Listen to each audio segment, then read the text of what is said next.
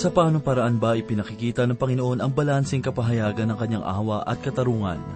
Bakit nagagalit ang Diyos at ano naman ang dahilan ng kanyang habag? Matutunghayan natin ang kasagutan sa unang kabanata ng Nahum, una haga ikatatlong talata, at ito po ang mensaheng ating pagbubulay-bulayan sa oras na ito dito lamang po sa ating programang, Ang Paglalakbay.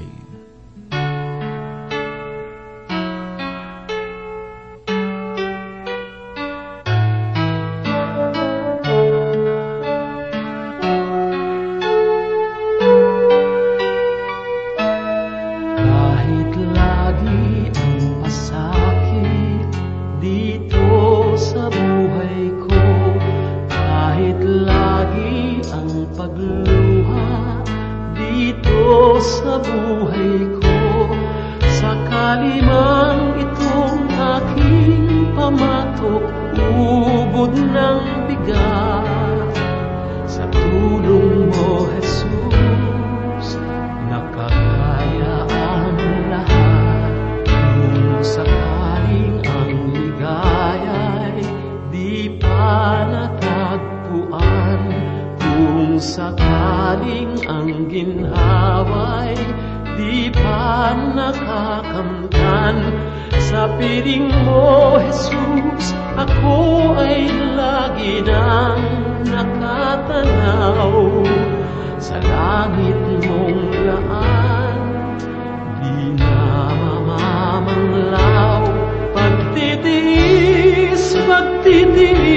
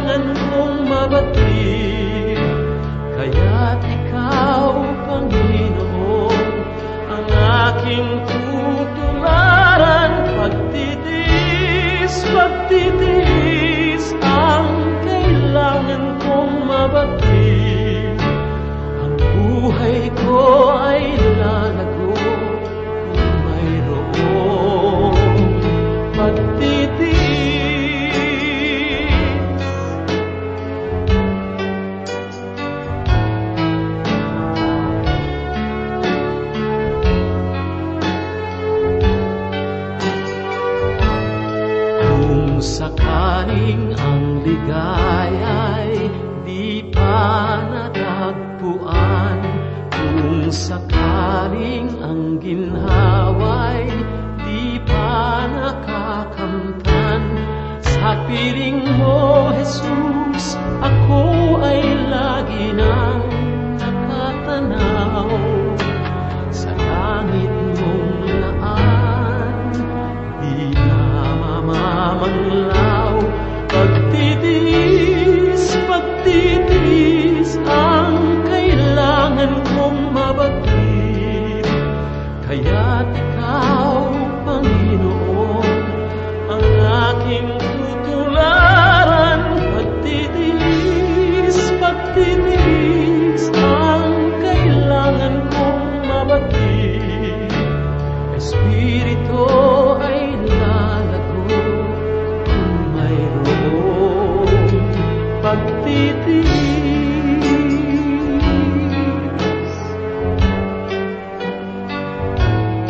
Pagtitiis.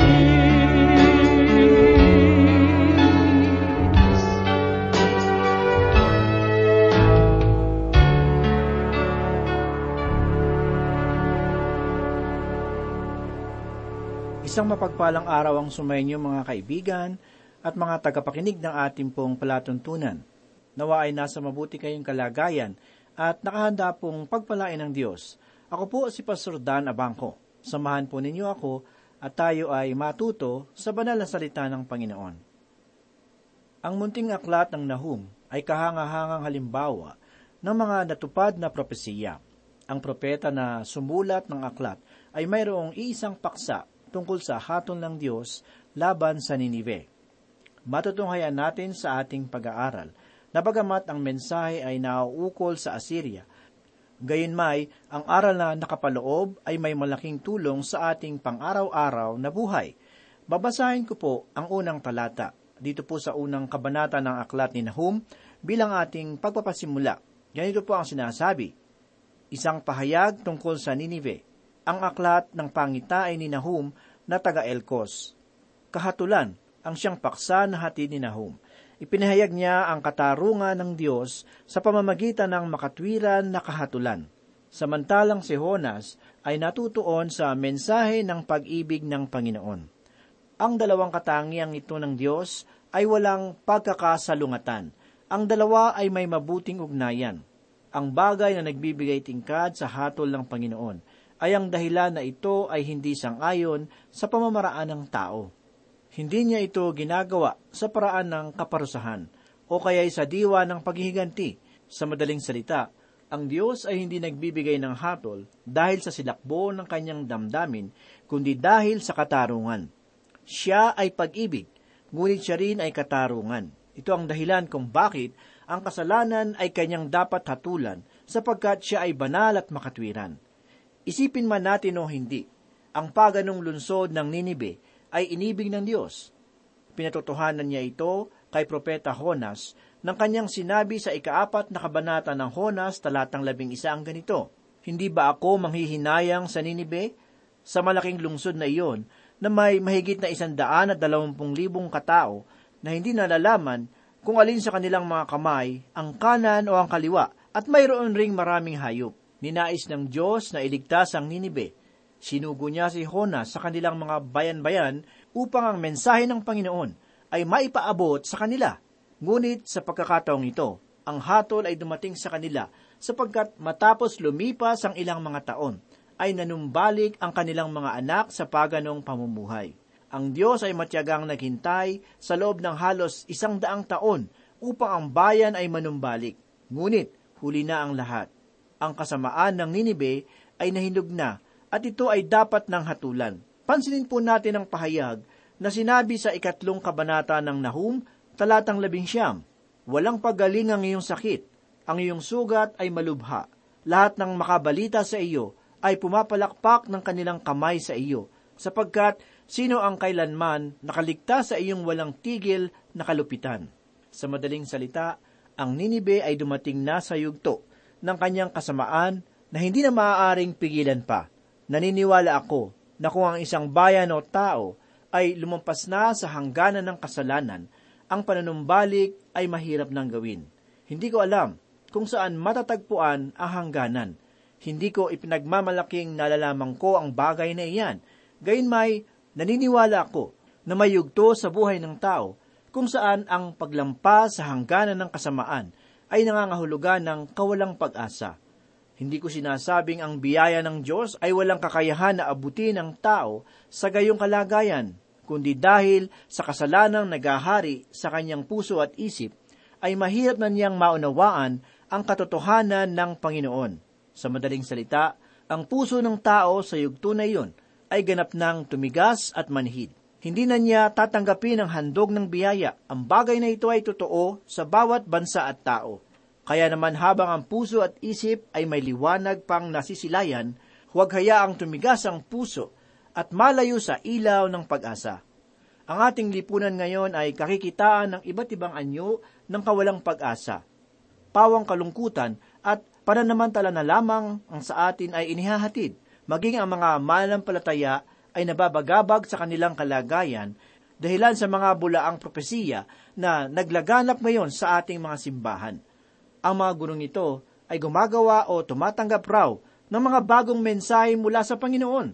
At dahil rito, ang mga mananampalatayang walang sapat na kaalaman sa banal na kasulatan ay madaling maliligaw.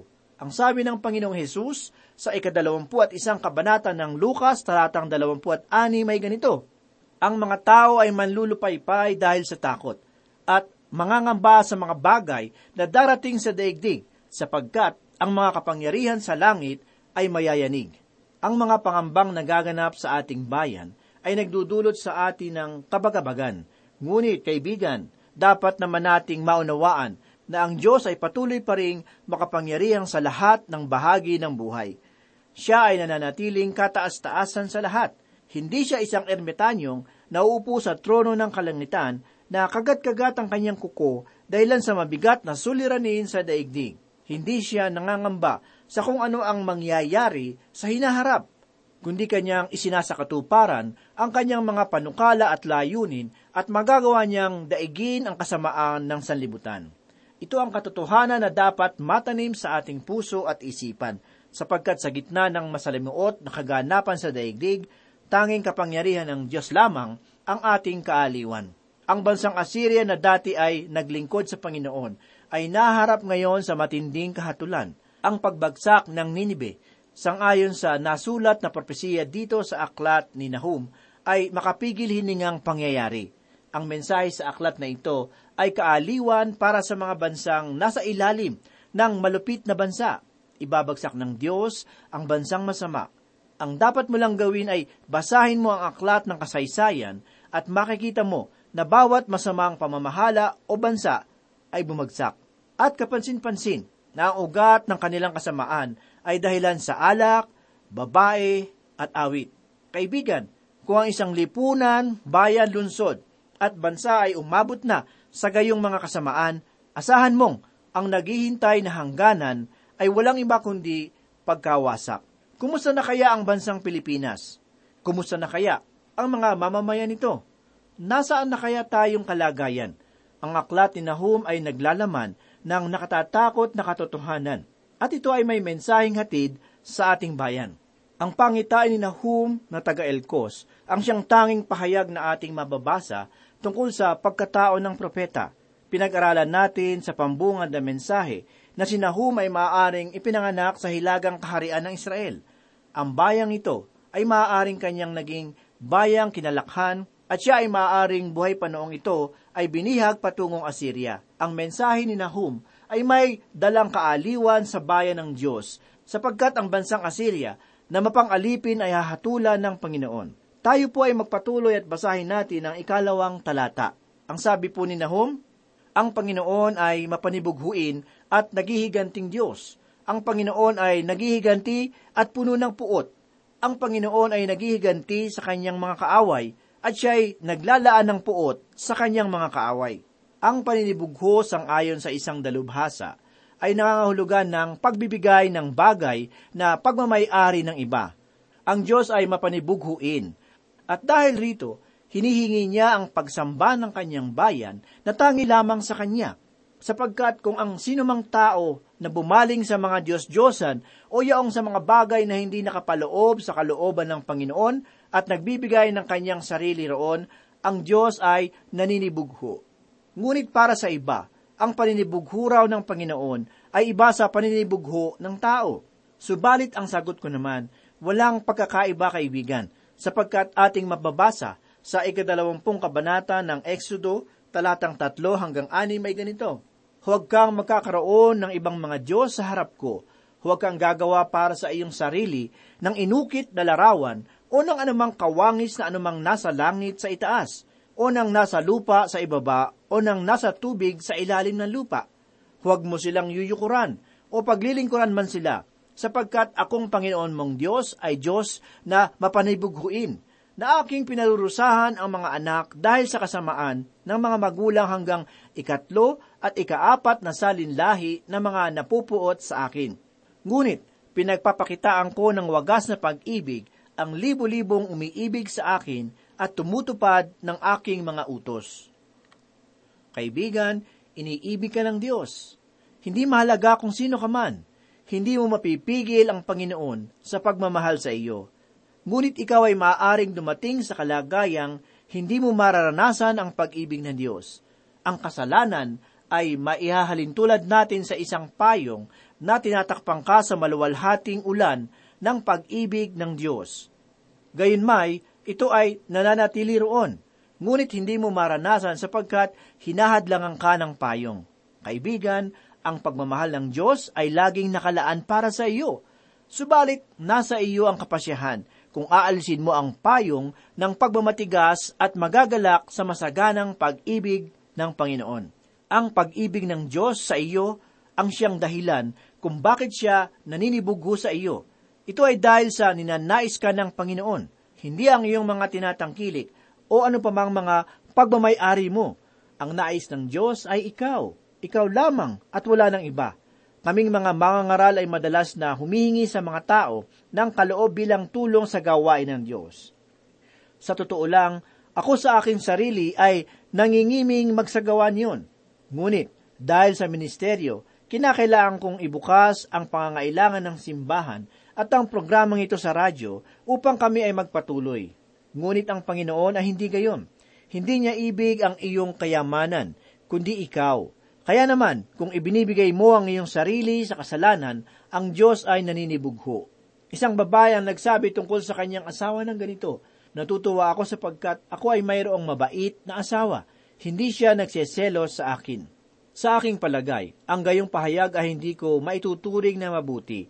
Tayo ay nabubuhay sa mundo kung saan ang pakikipagtalik ay tila laro na lamang. Sinasabi ng marami na mabuti para sa isang babae na makipagtalik sa unang lalaki na darating sa kanyang buhay. Ngunit ang sagot ko naman, ang gayong uri ng payo ay ganap na kahangalan. Ang babaeng susunod sa gayong payo ay hindi makakatagpo ng nararapat na lalaking tunay na iibig sa kanya. Sapagkat ang tunay na lalaki ayaw hindi kahayaang mapasakamay ng iba. At kung ikaw man ay mayroon ng asawa at siya ay hindi marunong magselo sa iyo, nais kong malaman mo na kayo ay maaaring walang mabuting relasyon sa isa't isa. Tuwirang sinabi ng Panginoon na siya ay mapanibughuin. Nais niyang sabihin na ikaw lamang ang kanyang ninanais. Hindi niya ibig na ibigay mo ang iyong sarili sa sanlibutan, sa diablo at sa layo ng laman. Ang paninibugho ng Diyos ay mabuting katangian niya para sa atin, sapagkat sa Kanya lamang natin matatagpuan ang tunay na kaligayahan at kapayapaan. Tulad ng babaeng asawa, karapatan niyang sabihin sa kanyang asawa na hindi ko ibibigay ang aking asawa sa kahit kanino paman. Akin lamang ang aking asawa at wala ng iba. Ang katotohanan ito ay lubhang napakahalaga sa panahon ngayon. Ito ang pangangailangan ng ating lipunan. Ito ang pag-uugali at katangian na dapat ay mahulog sa bawat relasyon.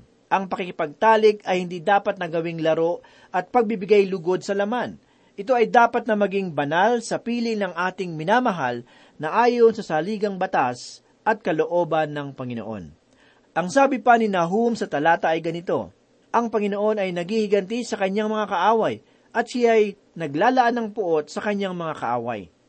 Ang pahayag na ito ay atin ring makikita sa aklat ng Roma Kabanatang 12, talatang 11, ang sabi ni Apostol Pablo, Mga minamahal, huwag ninyong ipaghiganti ang inyong sarili, kundi ipaubaya iyon sa galit ng Diyos, sapagkat nasusulat, akin ang paghihiganti, ako ang gaganti, sabi ng Panginoon.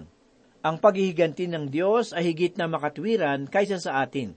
Itanim natin sa ating puso at isipan na tayo sa kabila ng ating matalinong kaisipan ay mayroon pa ring mahinang kalagayan – Napapailing ako sa tuwing napapanood ko sa telebisyon ang mga taong inaanyayahan upang maging isa sa mga tagapagsalita tungkol sa isang usapin. Ang kanilang mga pahayag ay maituturing kong walang kabuluhan na tinatakpan lamang ng mahusay na pananalita. Kaibigan, dapat nating maunawaan na tayo ay walang ganap na nalalaman at tanging ang Diyos ang may marunong at makatwirang sagot sa ating mga kalagayan. Ang bagay lamang na aking nakikita kung bakit hindi maunawaan ng iba ang katotohanan ng Panginoon ay dahil sa kasalanang bumabalot sa kanilang puso at isipan. Ang mga taong nag-aasam ng kapangyarihan tulad nila Hitler, Mussolini at Stalin ay pawang nagtapos sa kabagsakan at kamatayan. Kahit na ang mga tanyag na tao na binibigyang pugay sa ating mga pahayagan ay maglalaho rin. Ngunit ang Panginoon na nagahari sa trono ng kalangitan ay mananatili na makapangyarihan magpakailanman. Ang Diyos na ito ay mayroong puot na hahatol sa kasamaan ng tao. Nabumuhi ang Panginoon sa kasalanan at sangayon sa talata, ang Panginoon ay naghihiganti at puno ng puot. Ang Panginoon ay naghihiganti sa kanyang mga kaaway at siya ay naglalaan ng puot sa kanyang mga kaaway. Ang Diyos ay naluluwalhati sa tuwing hinahatulan niya ang bansa. Ito ay ating makikita sa ikatatlumpu at walo at ikatatlumpu at siyam ng mga kabanata ng Ezekiel. Sa madaling salita, noong ang Assyria ay bumagsak, ang kaluwalhatian ng Panginoon ay nahayag, sapagkat dahilan sa kanilang kalupitan at karahasan, inilagay sila ng Diyos sa lusak na kahatulan. Marahil, ang mensaheng ito ay hindi kaibig-ibig sa iyo, subalit, ang salita ng Panginoon ay malinaw na nagsasabi na ito ang kanyang pamamaraan. Matutunghayan natin sa ikatlong talata na si Nahum ay naglagay ng dakilang katuruan tungkol sa paghatol ng Diyos sa Assyria. Ang hatol na ito ay magiging kaparaanan ng Panginoon sa hinaharap laban sa mga bansang maghihimagsik sa Kanya. Ang sabi sa ikatlong talata ay ganito, Ang Panginoon ay banayad sa galit, ngunit may dakilang kapangyarihan, at sa anumang paraan ay hindi pawawalang sala ng Panginoon ang nagkasala. Ang kanyang daan ay sa ipo-ipo at sa bagyo, at ang mga ulap ay siyang alabok ng kanyang paa. Isinugo ng Diyos si Honas sa Ninibe upang ipahayag sa kanila ang darating na pagkawasak. Ang Assyria ang siyang pinakamalupit at marahas na bansa noong sinaunang panahon. Ngunit sila ay nagsisi sa kanilang mga kasalanan at lumapit sa Panginoong Diyos. Ang gayong dakilang pangyayari ay nagpapatunay na ang mensahe ni Honas ay nanuot sa puso ng mga mamamayan.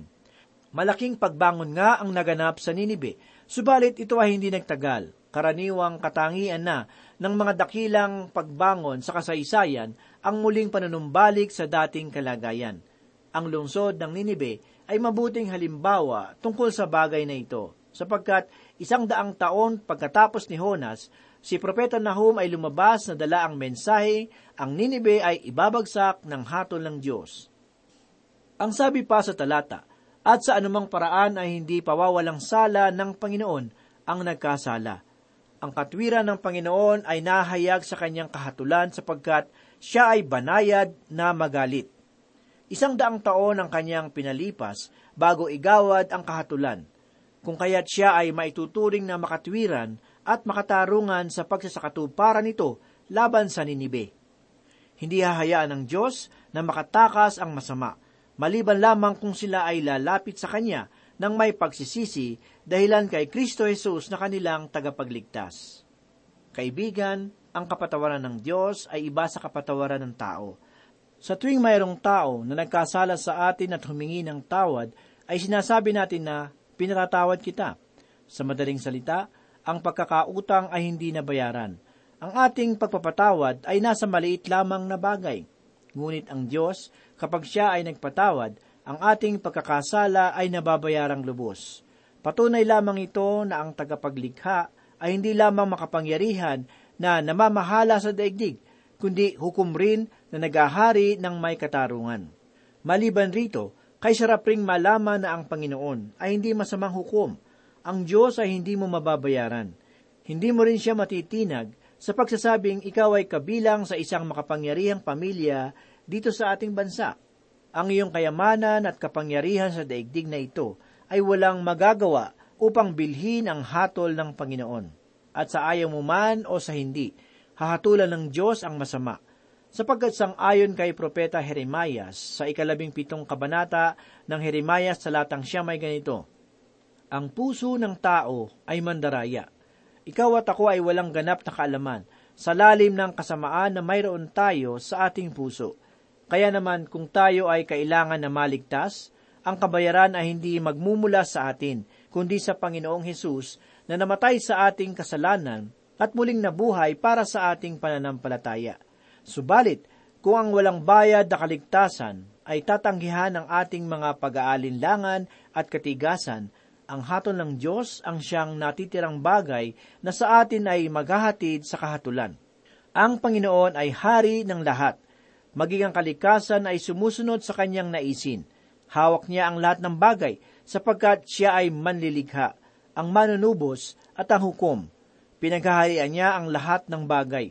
Kung kaya't tayo na nagtitiwala sa Kanya, ay dapat payapang humimlay sa Kanyang kabutihan at katapatan sapagkat siya ay mabuti, puno ng biyaya at ating tagapagligtas. Narito ang maraming pahayag sa banal na kasulatan tungkol sa kasalanan ng tao. Ilan sa mga ito ay kapahayagan ng kanyang masamang kalikasan na binabalot ng kadiliman at kahangalan. Tungkol kay Cain, ang sabi ng Diyos sa aklat ng Henesis talatang pito, kung ikaw ay gumawa ng mabuti, hindi ka ba tatanggapin? At kung hindi ka gumawa ng mabuti, ang kasalanan ay nag-aabang sa pintuan. Ikaw ang nais nito, subalit kailangang madaig mo ito. Mula sa labi ng matalinong hari ng Israel ay ganito ang ating mababasa tungkol sa kasalanan mula sa kanyang aklat. Kawigaan, Kabanatang 10, talatang 16. Ganito po ang sinasabi, ang kabayaran ng matuwid ay patungo sa buhay. Ang pakinabang ng masama ay tungo sa kasalanan. Kawikaan Kabanatang 14, talatang 34 ay ganito po ang sinasabi, Ang katwiran ay nagtataas sa isang bansa, ngunit ang kasalanan sa alinmang bayan ay pagkutya. Kawikaan Kabanatang 21, talata 4 ay ganito po ang sinasabi, Ang mapagmataas na tingin at ang pusong palalo, siyang ilaw ng masama, ang mga ito'y kasalanan. Kawikaan 24, talata siyam, ang pagbabalak ng kahangalan ay kasalanan, at ang manlilibak sa mga tao ay karumal-dumal. Kawikaan labing isa, talata anim, ang katwira ng matuwid ang nagliligtas sa kanila, ngunit ang mga taksil ay nadadakip sa kanilang sariling pagnanasa. Ganito naman po ang sinabi sa Kawikaan labing dalawa, talata tatlo, hindi tumatatag ang isang tao sa pamamagitan ng kasamaan, ngunit ang ugat ng matuwid ay hindi magagalaw. Kawikaan labing tatlo, anim, ay may matuwid na lakad na binabantayan ng katwiran, ngunit ibinabagsak ng pagkakasala ang makasalanan. Sa Kawikaan labing apat, tatlumput dalawa, ang masama ay ibinabagsak dahil sa kanyang gawang kasamaan, ngunit ang matuwid ay may kanlungan dahil sa kanyang katapatan. Mula sa mga pahayag na ito ay mababasa natin ang hantungan ng masama dahil sa kanyang pagkakasala. Kailanman ay hindi pinagtibay ng kasalanan ang buhay ng isang tao. At bagamat pakaminsan ay yumayaman ng tao sa pamamagitan ng paraan ng kasalanan, magkagayon may kamatayan at hatol pa rin ang kanyang hangganan sa ikalawang buhay. Hindi nasusukat kung gayon sa yaman, kapangyarihan at kalagayan na nararating ng tao sa daigdig ang tagumpay sa buhay, kundi sa kanyang pananampalataya kay Heso Kristo na ating buhay na walang hanggan. Kaya naman panatag ang loob ni Pablo na sabihin sa ikaapat na kabanata ng ikalawang Korinto talatang labing anim hanggang labing walo ang ganito. Kaya't kami ay hindi pinaghihinaan ng loob, bagamat ang aming panlabas na pagkatao ay nabubulok, ang aming panloob na pagkatao ay binabago sa araw-araw. Sapagkat inihahanda tayo nitong magaan at panandali ang kapighatian para sa walang hanggan at di masukat na kaluwalhatian. Sapagkat hindi kami tumitingin sa mga bagay na nakikita, kundi sa mga bagay na hindi nakikita, sapagkat ang mga bagay na nakikita ay may katapusan, subalit ang mga bagay na hindi nakikita ay walang hanggan. Kaibigan, ito nawa ang naging laman ng ating puso at isip. Iisa lamang ang dapat nating hangarin na kayamanan. Iyon ay walang iba, kundi ang makasama ang Panginoong Heso Kristo sa kanyang kaluwalhatian. Manalangin po tayo. Muli kaming nagpupuri, muli kaming nagpapasalamat, Panginoon, sa iyong mga salita. Muli ito po ay nagbigay sa amin ng pag-asa. Ito ay nagbigay sa amin ng kalakasan ng aming spirito. Ito ay nagpalakas ng aming pong pananampalataya sa iyo. Muli inihiling po namin na gabayan mo po kami sa araw-araw at tulungan mo po kaming maging matagumpay sa aming paglakad sa pananampalataya sa iyo. Ito po ang aming samot dalangin sa pangalan ni Jesus. Amen.